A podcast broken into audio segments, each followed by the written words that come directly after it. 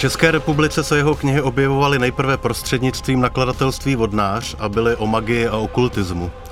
Pro budoucího autora tajemných a temných knih to vůbec nebyla špatná průprava. Nejprve ale autorsky prorazil s knihami o slovenských mafiánech.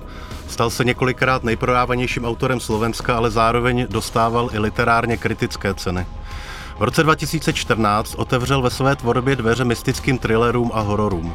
S knihou Trhlina se v roce 2017 definitivně prosadil se svými českými překlady v našich knihkupectvích. Hostem dnešního megafonu je slovenský spisovatel Josef Karika. Telefonovat s ním ze studia Soundguru bude a hezký poslech vám přeje Tomáš Weiss.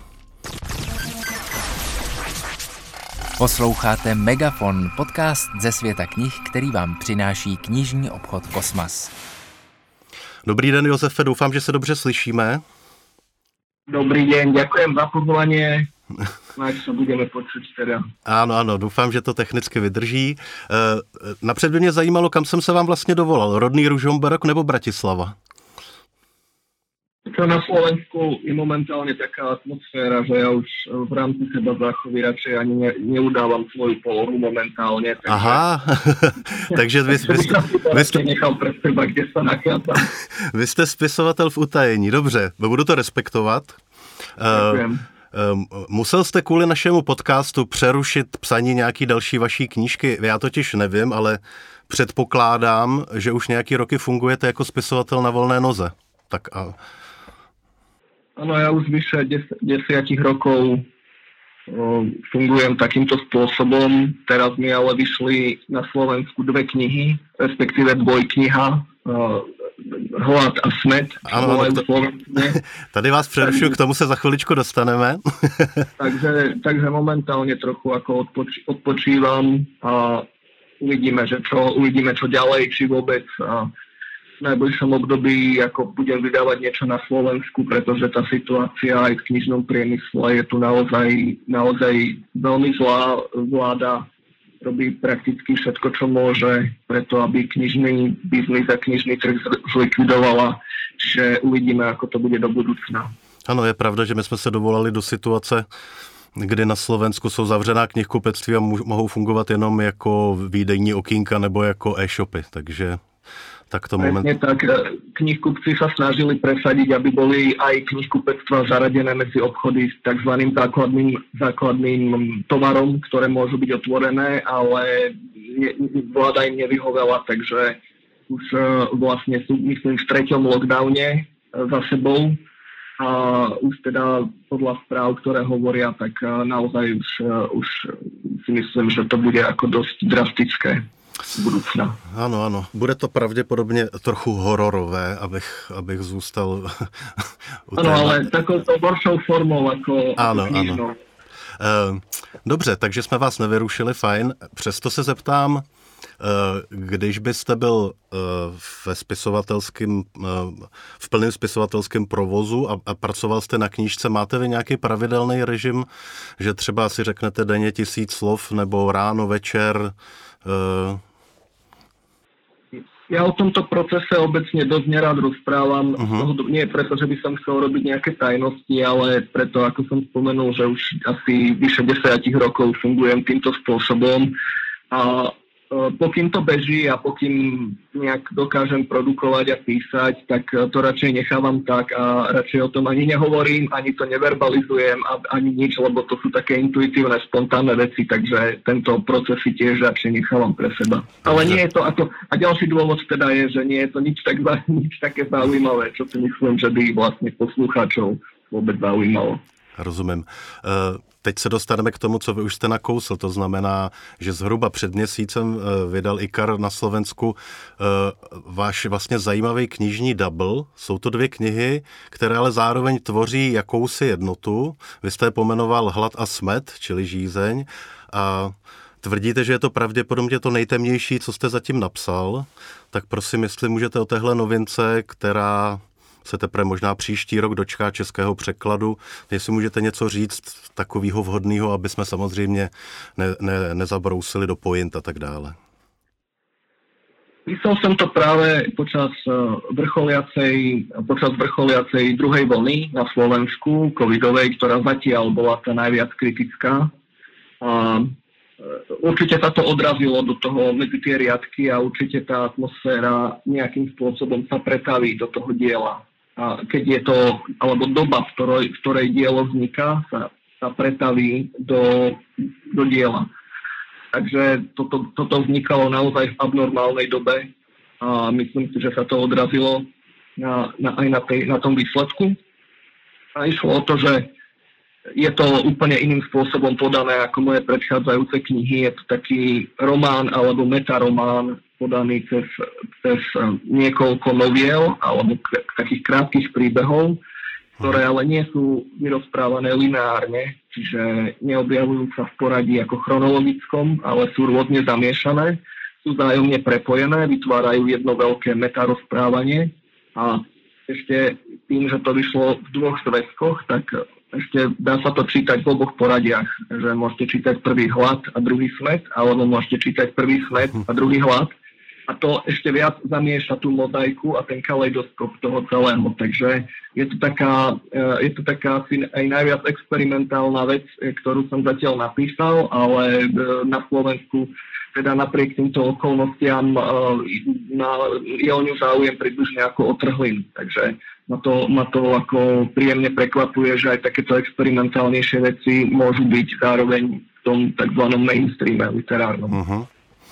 Ty povídky a novely, nebo e, delší texty, které jsou v obou těch knížkách, ty jste psal v průběhu let, nebo jste je dopracovával nějak na poslední chvíli, nebo je to taký mix mojich starších príbehov a niečoho, čo vzniklo práve počas toho lockdownu. Čo je veľmi zaujímavé aj pre mňa ako pre autora, že pôvodný zámer bol teda dať dokopy tieto staršie príbehy, aj novšie, ešte nepublikované, a, ktoré vznikali asi v horizonte 20 rokov posledných a vydať konvenčnú zbierku takýchto príbehov. Uh-huh. Ale keď som práve v tom lockdowne mal, mal možnosť prvý raz sa na to pozrieť akoby komplexne na všetky dokopy, tak som zistil, a tu ma, na, naozaj ma to až ako šokovalo, ne, aj, nechcem to ako preháňať, ale naozaj to bolo pre mňa šokujúce, že som zistil, že tí, tie, tie roztrúsené príbehy vlastne oni spolu súvisia a vytvárajú jedno veľké rozprávanie, ktoré mi moje podvedomie alebo ja neviem, nejaká nejaká tvorivá súčasť mňa samého mi to dávkovala tých 20 rokov, bez toho, aby som si to všimol, že je to vlastne jedno veľké rozprávanie. Čiže, čiže som zistil, že niektoré postavy sú vlastne tie isté, že to je tá istá postava, ktorá prechádza z príbehu do príbehu. A zistil som, že ono to akoby odkazuje na seba, že sa to prepája. Taký, taký, taký kaleidoskop to pre mňa vytvorilo a to bolo pre mňa akože nesmierne zaujímavé a nesmierne tvorivé, pretože doteraz, dovtedy som tie príbehy vnímal ako izolované príbehy, samostatné a ono sa ukázalo, že s relatívne drobnými úpravami, ktoré si to vyžadovalo, to vytvorilo jedno veľké rozprávanie ako, v podstate ako román, ale podaný veľmi velmi netradičným způsobem. Uh-huh. To znamená to, že velmi záleží na tom, jak jsou ty povídky řazeny za sebou, protože je v tom určitý smysl. Pochopil jsem to. No áno aj nie, oni na seba odkazujú, ale práve čo je na tom zaujímavé, že keď to prehodíte napríklad poradie tých kníh, a teda hlad, smet, smet, hlad, tak uh, už to bude niečo iné, ale stále to bude dávať zmysel.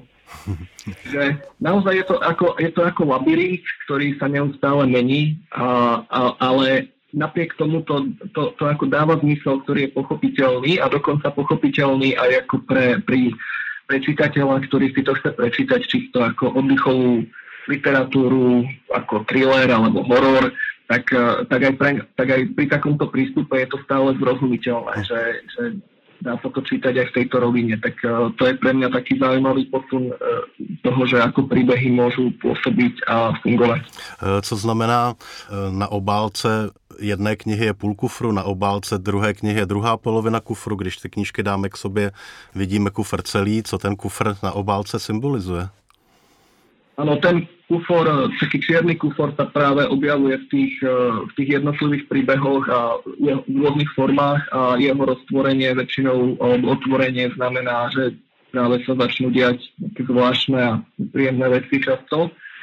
Teda je to reflektované aj na tej obálke, presne ako ste povedali, že keď sa tie dve knihy priložia k sebe, tak, tak dáva tu ten motív toho roztvoreného, roztvoreného kufra. No, mala by sa táto dvojkniha objaviť teda aj v Česku na budúci rok uh-huh. snáď. Verím, že sa to podarí. Ešte práve špekulujeme, že či ju vydať tiež v dvoch zväzkoch alebo v nejakom jednom zväzku, ale podanom úplne netradične, úplne neobvyklo, tak to ešte sa uvidí. Som na to sám zvedavý.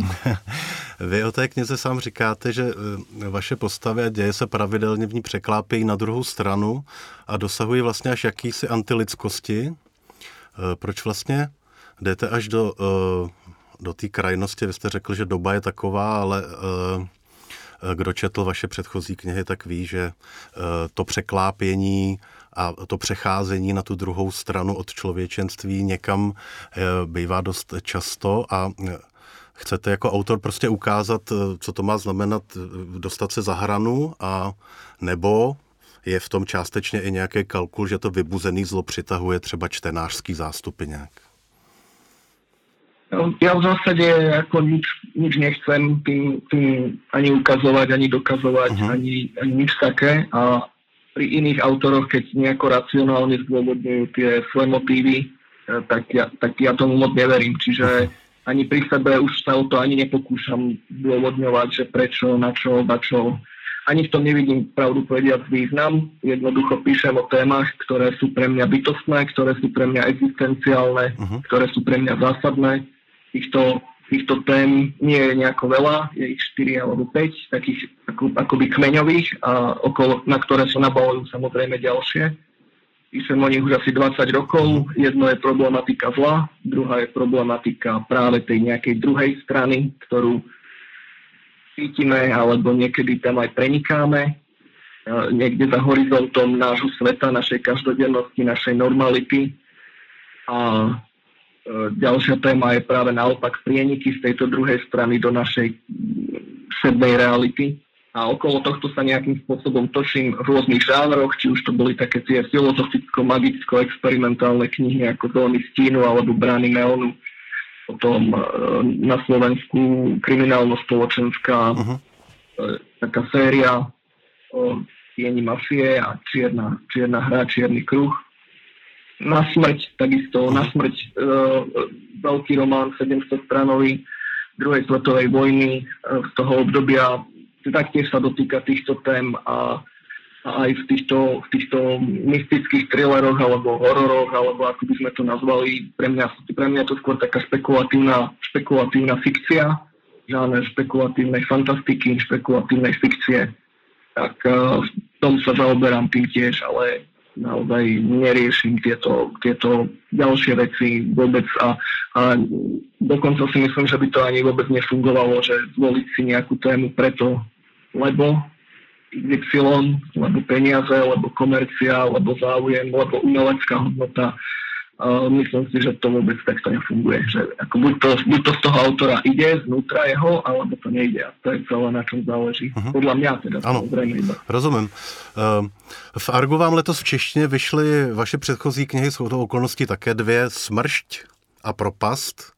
Uh, u toho mě napadá, vy máte rád jednoslovný názvy knih, že jo?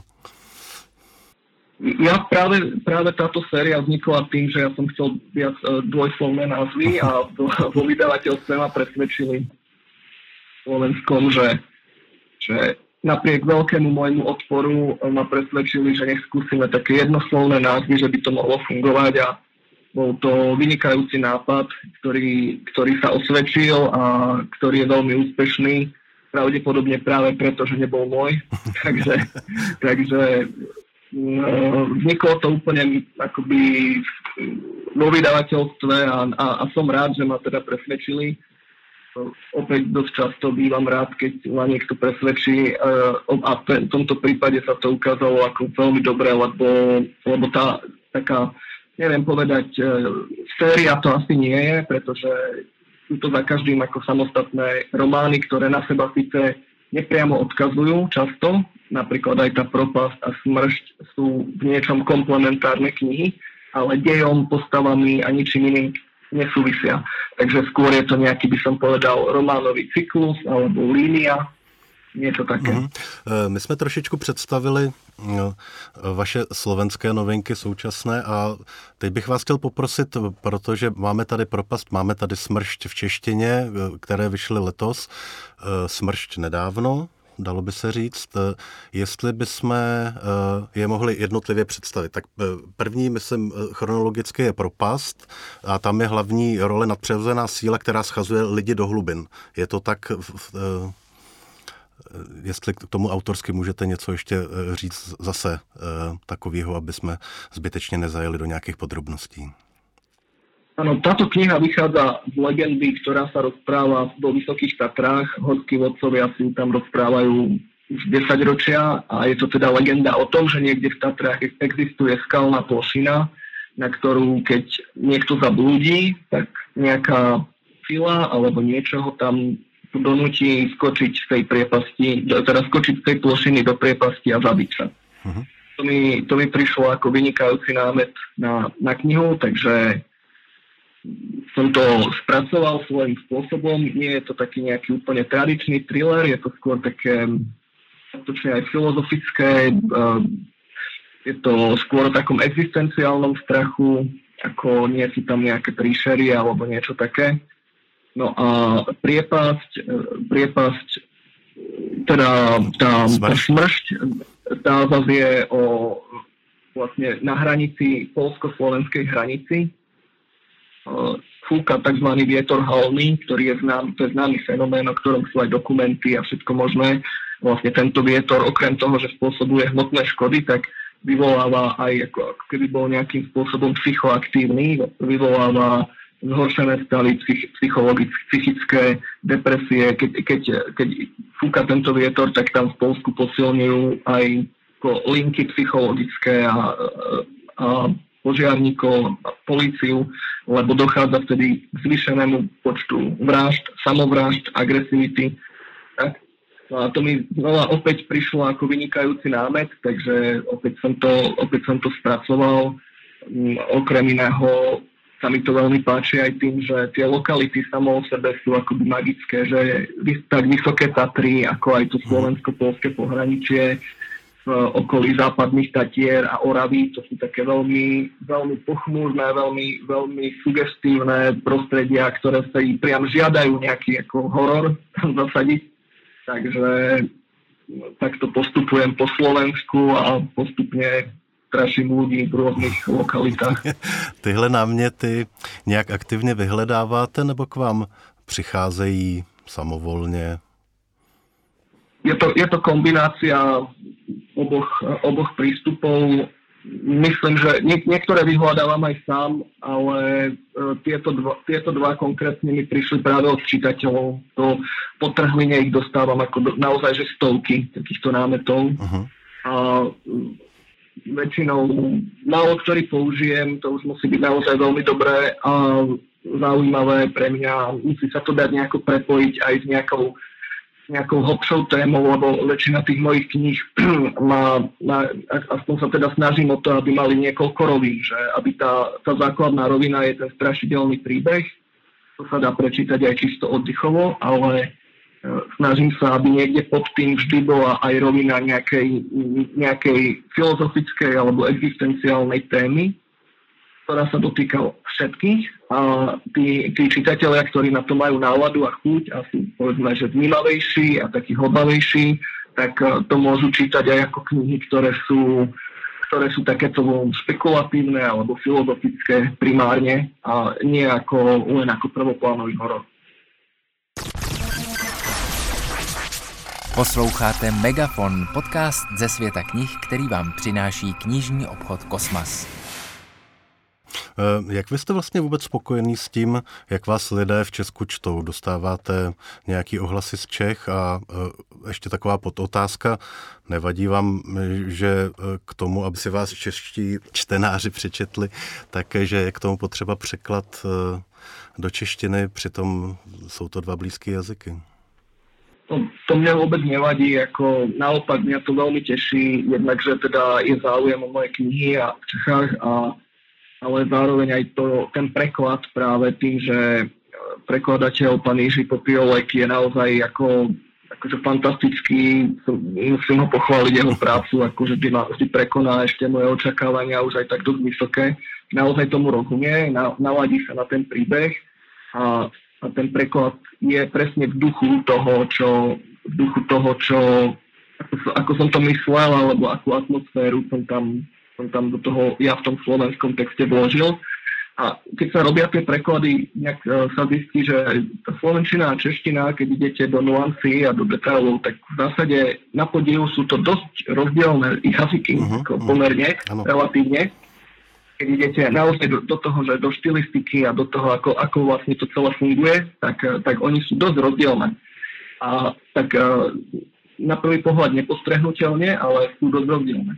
No a mne sa to práve páči, lebo každým tým prekladom aj dobrým prekladom. Uh, predsa len tá, tá kniha získa, akoby ten text získa mierne iný odtieň. A môže to byť všetko udržané, to, čo tam má byť, ale napriek tomu tá, to zafarbenie, taký tónus toho textu je trochu iný. A mne sa toto strašne páči, lebo, lebo za každým je to nejaká variácia na, to, na, to, na tú moju pôvodnú verziu, ktorá no, mňa to, mňa to práve, že ma to práve že fascinuje, že, že to môžem potom aj ja prečítať v iných jazykoch a na rozdiel teda napríklad od maďarčiny alebo polštiny alebo macedonštiny kde, alebo iných jazykov, teraz ja, áno, v, Macedon, v Macedonsku vyšla ešte kniha, tak, tak pri češtine tomu aj rozumiem dokonca, keď si to prečítam v tom inom preklade, takže, takže to, je, to je úplne v poriadku. No a to, že ako som už povedal, že záujem je o moje knihy aj u vás, tak to ma nesmierne teší a uh, teší ma aj to, že spätná väzba, ktorú dostávam z každého štátu, tak, tak uh, samozrejme na individuálnej úrovni to tak nie je cítiť, ale, ale keď by som si to zhrnul ako dokopy, tak, tak tá, tá spätná väzba z každého štátu je trochu iná, mierne iná. Naozaj sú tam určité charakteristiky, ktoré sú mierne odlišné napríklad e, v spätnej väzbe, akú dostávam na Slovensku a akú dostávam z Česka. Uh-huh. Alebo z Čech. A to je pre mňa veľmi zaujímavé.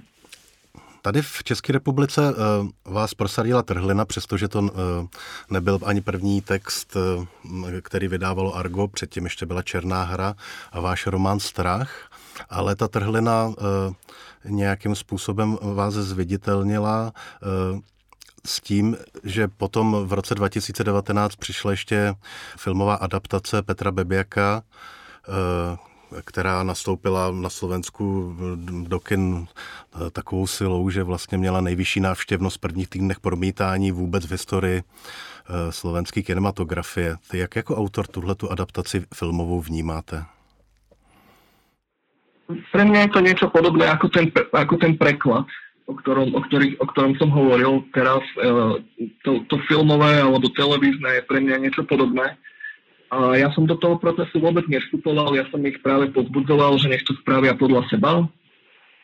Ako ja som ich e, od filmovania tej knihy mali záujem 4 produkčné spoločnosti a ja som ich ako dosť vydusil v tom prvom štádiu, že ako, aké majú predstavy, čo s tým chcú spraviť, prečo to chcú spraviť, čím ich oslovuje ten príbeh a uh-huh. týmto som ich ako terorizoval asi pol roka všetkých. A potom, keď som si, keď ako som si vybral tých, ktorým som najviac dôveroval, teda Petra Bebiaka a jeho spoločnosť DNA Production, tak, tak eh, potom už som im dal úplnú voľnosť a ešte som ich pozbudzoval, aby to spravili podľa seba naozaj. Uh-huh. No a oni to teda aj spravili podľa seba, pridali tam niektoré línie dejové, vymysleli iný koniec, e, niečo ubrali, logicky, lebo tá kniha je dosť rozsiahla, niečo pridali ešte sa to potom skomplikovalo trochu tým, že, že pôvodne to vznikalo ako, ako televízna miniséria a po priebehu tej tvorby sa teda rozhodli spraco- vytvoriť aj filmovú verziu, ktorá ale má iný koniec ako tá televízna miniséria.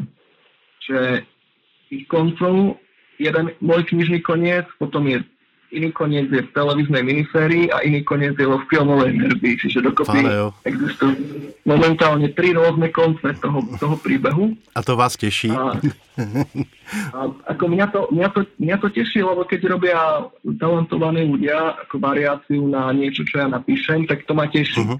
lebo tam pridajú nejakú svoju ale rozumiem, že talentovaní ľudia, keď to robia. A, a to v tomto prípade bolo naplnené, čiže tá, čiže tá trhlina televízna alebo filmová, uh, ona, je, ona je ako dosť atypická. Ona má to také, také, také netypický pôdorys pre filmové alebo aj uh, ako televízne rozprávanie. Je pomerne neuchopiteľná. Veľa ľudí ju vôbec ako nepochopilo. Vrátane mňa, niektoré veci. A čo mi málo kto verí, väčšinou sa ma ľudia pýtajú, nech im to vysvetlím, že čo tam bolo myslené, ja poviem, že ja, ja tiež neviem, ja som iba napísal tú knižnú predlohu, ale práve, takéto, práve to, že to má také vlastné tajomno a že je také neuchopiteľné, dokonca aj pre mňa, tak k tej trhline, možno pri, možno pri nejakej inej knihe by som, by som s tým mal problém, ale pri tej trhline mi to úplne presne sedí k tomu, o čom tá trhlina je. A úplne to počiarkuje ten tú, no, no vlastne ako keby pointu celej tej knihy. Takže, takže ja som z toho, ja som s tým bol veľmi spokojný už keď to vyšlo a teraz práve som to prednedávnom pozeral, pretože ono sa to dostalo potom aj na Netflix. Uh-huh. A je to tam aj myslím aj doteraz, aspoň teda v slovenskom regióne, neviem ako v iných. A, e, no, no akože je to, je to úplne je to perfektné. Samozrejme má to nejaké, nejaké chybičky, ako aj kniha, ako všetko, niečo som možno spravil inak, ale ako celok ja, ja som z toho stále nadšený, ako aj po tých, myslím, dvoch rokoch, kdy to vyšlo. Ona ta neuchopitelnost, o které mluvíte u té filmové adaptace, se vlastně vás týká i jako autora. Vy sám říkáte, že v 21. století je žánrový dělení literatury přežitkem a je dobré tak akorát eh, pro řazení knih v knihkupectví kvůli snadnější orientaci. Co, co teda vlastně vypíšete za knihy? Máte pro sebe, neviem, máte pro sebe neviem, nejakú vôbec. definici? Nie, nie, vôbec. Uh, ako takto, nie, nie, samozrejme v rámci komunikácie, napríklad aj pre rozhovory, uh-huh. okrem teda ešte toho radenia kníh na tých policiach, knižniciach a knihkupectvách, tak ešte aj keď uh, o tej knihe komunikujem a uh, napríklad aj teraz v rozhovore, tak samozrejme nejaké názvy preto používam opisné. Uh-huh ale, ale že by som na tom nejak ako bazíroval, že niekto, niekto vedie vyloženie, ako som videl na internete, že ľudia vedú spory, že či, či sú to horory, alebo sú to mysteriózne thrillery, alebo čo to je. Pre mňa je to úplne ako úplne sekundárne, nepodstatné. Uh, samozrejme, to, by, to označenie by malo nejakým spôsobom komunikovať, to dielo prináša, s akou emóciou pracuje, v, je to nejaký slub tomu, tomu čitateľovi, že čo asi, aký druh zážitku môže zažiť. Keby som to nazýval, že sú to romantické komédie, pravdepodobne by to nebolo úplne ako správne. Uh-huh. Ale že či sú to horory, alebo thrillery mysteriózne, alebo to, to nie. Pre, pre mňa osobne sú to buď, buď, buď ako by som to charakterizoval um, ako iniciačné romány, pre, ako pre mňa veľká inšpirácia je Gustav Meiring, Meiring. Uh-huh. A um, tieto jeho knihy dokonca, myslím, v smršti aj odkazujem na Golema a v, v tme odkazujem tiež na niektoré jeho knihy, čiže ako dosť som inšpirovaný jeho tvorbou, ale no, to, je, to je jeden názov, druhý názov je taká akože špe, špekulatívna fikcia. Nová inšpiráciou je mi Stanislav Lem alebo Arthur C. Clarke. Ale ja, ja, ne, ja nepíšem úplne fantastiku v zmysle science fiction, pretože e, nie je to ako to science, tom, to, nie je to vedecká fantastika. Pre mňa je to skôr, by som povedal, nejaká taká, e, že mňa zaujíma vedomie, ako fenomén vedomia v týchto knihách skúmam, tak by sa to dalo zhrnúť formou nejakého príbehu, častokrát strašidelného, ale nie je to primárne, aby bol strašidelný nemusí byť. Uh-huh. Môže byť aj len taký ako tiesnivý, napríklad táto propasť je skôr o takej úzkosti a tiesni existenciálnej, než o strachu založenom na nejakých takých akože lakačkách a strašidlách a príšerách a bu, bu, bu ako to, Čiastočne áno, ale nie je to tam primárne. Když eh, Josefe píšete, hm, vzpomenete si někdy na své mladické nadšení pro magii a okultismus? Nebo čerpáte dokonce ještě z tohoto období nějaký znalosti, který jste nabil? Pre mňa to nie sú úplne oddelené funkcie, ako oddelené oblasti záujmu, pretože tieto magické záležitosti, aj keď sa tým už asi 15 rokov nezaoberám, ani sa tomu nevenujem, ani nič ako s tým, s tým nemám. Mňa to zaujímalo hlavne, keď som bol na vysokej škole, kde som študoval filozofiu a v rámci toho teda aj religionistiku. Ale tieto rôzne magické tradície sú vlastne tiež formy uchopovania tej druhej strany alebo formy spracovávania zážitkov prieniku na túto druhú stranu, prípadne pokusy nejakým spôsobom manipulovať, ohýbať realitu alebo vedomie. Častokrát sa to nedá dosť dobre rozlíšiť, že kde končí akoby vedomie a kde začína nejaká vonkajšia objektívna realita. A či je to vôbec, e, či to vôbec sú dve roviny a nakoľko sú oddelené, nakoľko sú prepojené, o tom sa dá špekulovať rokov, bez, väčšinou bezvýsledne, teda aspoň zatiaľ. Takže pre mňa je to ako, ako iná forma uchopovania v zásade toho istého druhu zážitkov, tej istej transcendencie, transgresie, prekračovania, vykračovania niekam do toho neznáma, tak sú to, len, sú to len iné formy, ale myslím si, že tieto literárne spôsoby a literárne formy sú pre mňa ako zaujímavejšie ako tie magické, lebo poskytujú ako väčšiu slobodu a, a hlavne, hlavne si myslím, že nevedú až tak k, ako k poškodeniu psychického zdravia, ako je veľmi časté práve v týchto magických a okultných kruhoch a to, v tomto všetkom, takže ani to nikomu jako ani neodporúčam, ani neradím. Ano, i v tomhle rozhovoru už padlo, že e, někdy čerpáte, nebo že atmosféra e, společnosti se dost často odráží i v tom, jak píšete. A napadlo vás někdy, že byste mohl vlastně svými vypjatými příběhy realitu inspirovat? To znamená, že vy byste byl ten hybatel té reality, že by se nějak e, ten váš příběh otiskl do skutečnosti? To sa, myslím, že to sa už aj deje, že umenie, a ne, ne, nehovorím teraz len o svojich knihách, ale tvorba alebo umenie, je, je, že vždy je to obojstranné, to ako sa aj hovorí, že život inšpiruje umenie a umenie inšpiruje život. To je známa, známe tie historky o tom, ako keď vyšiel Krsný otec, román Krsný otec e, od Maria Puza, tak, e, tak gangstri v Amerike zmenili spôsob obliekania a vystupovania uh, tak, aby vlastne sa inšpirovali tou knihou, že tak nejak by to asi malo vyzerať a a, a, čiže a, e, pri mojich knihách pekný príklad je, pekný príklad je práve tá trhlina, kde mm, ja teda, ako som aj napísal priamo v tej knihe, ja si myslím, že išlo v drvivej miere o mystifikáciu pôvodne. Ja teda som skeptický ako k takýmto veciam dosť značne a myslím si, že išlo o mystifikáciu šikovne vytvorenú, ktorá nejako ožila svojim životom, ale potom ako tá kniha vyšla a potom po tej filmovej verzii, potom ako sa to rozšírilo, tam, tam, bol, tam bol asi rok naozaj obrovský nárast uh, turistického ruchu na tom, na tom Tribeči,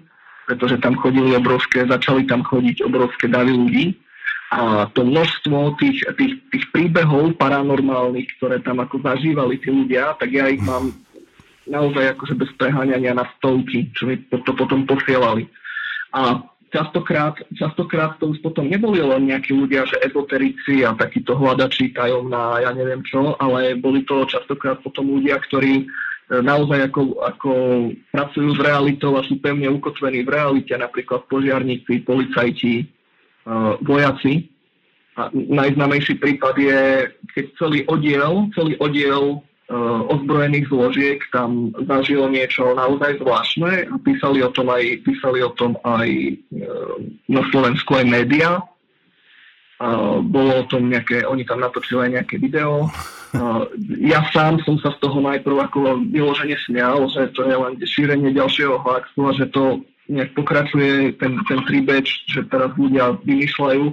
naozaj mne sa ozval, mne sa ozval veliteľ tej jednotky, ako veľmi dotknutý, že, že prečo ich ako zosmiešňujem, že oni naozaj, naozaj tam, niečo, tam niečo zažili a, a potom uh, ma kontaktovalo ešte niekoľko tých vojakov odtiaľ, ktorí mi teda to tvrdili a v súkromnej pošte alebo v súkromnej komunikácii, čiže tam vôbec som nechápal, ako by oni mohli mať motiváciu si nejako vymýšľať niečo, pretože naozaj nepatrili k také nejaké, akože to neboli nejakí fantastovia alebo niečo také.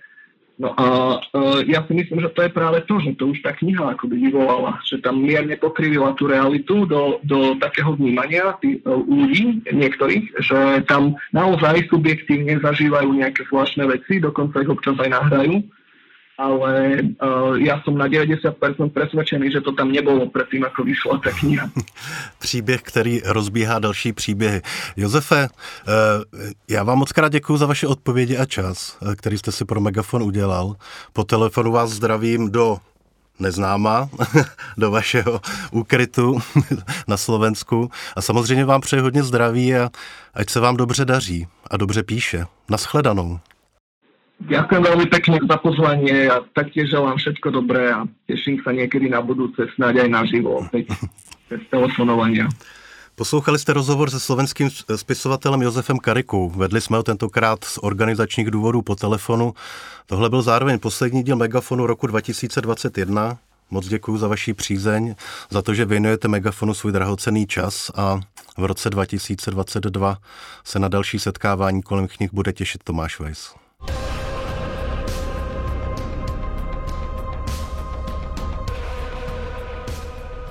Poslouchali jste Megafon, podcast ze světa knih, který vám přináší knižní obchod Kosmas.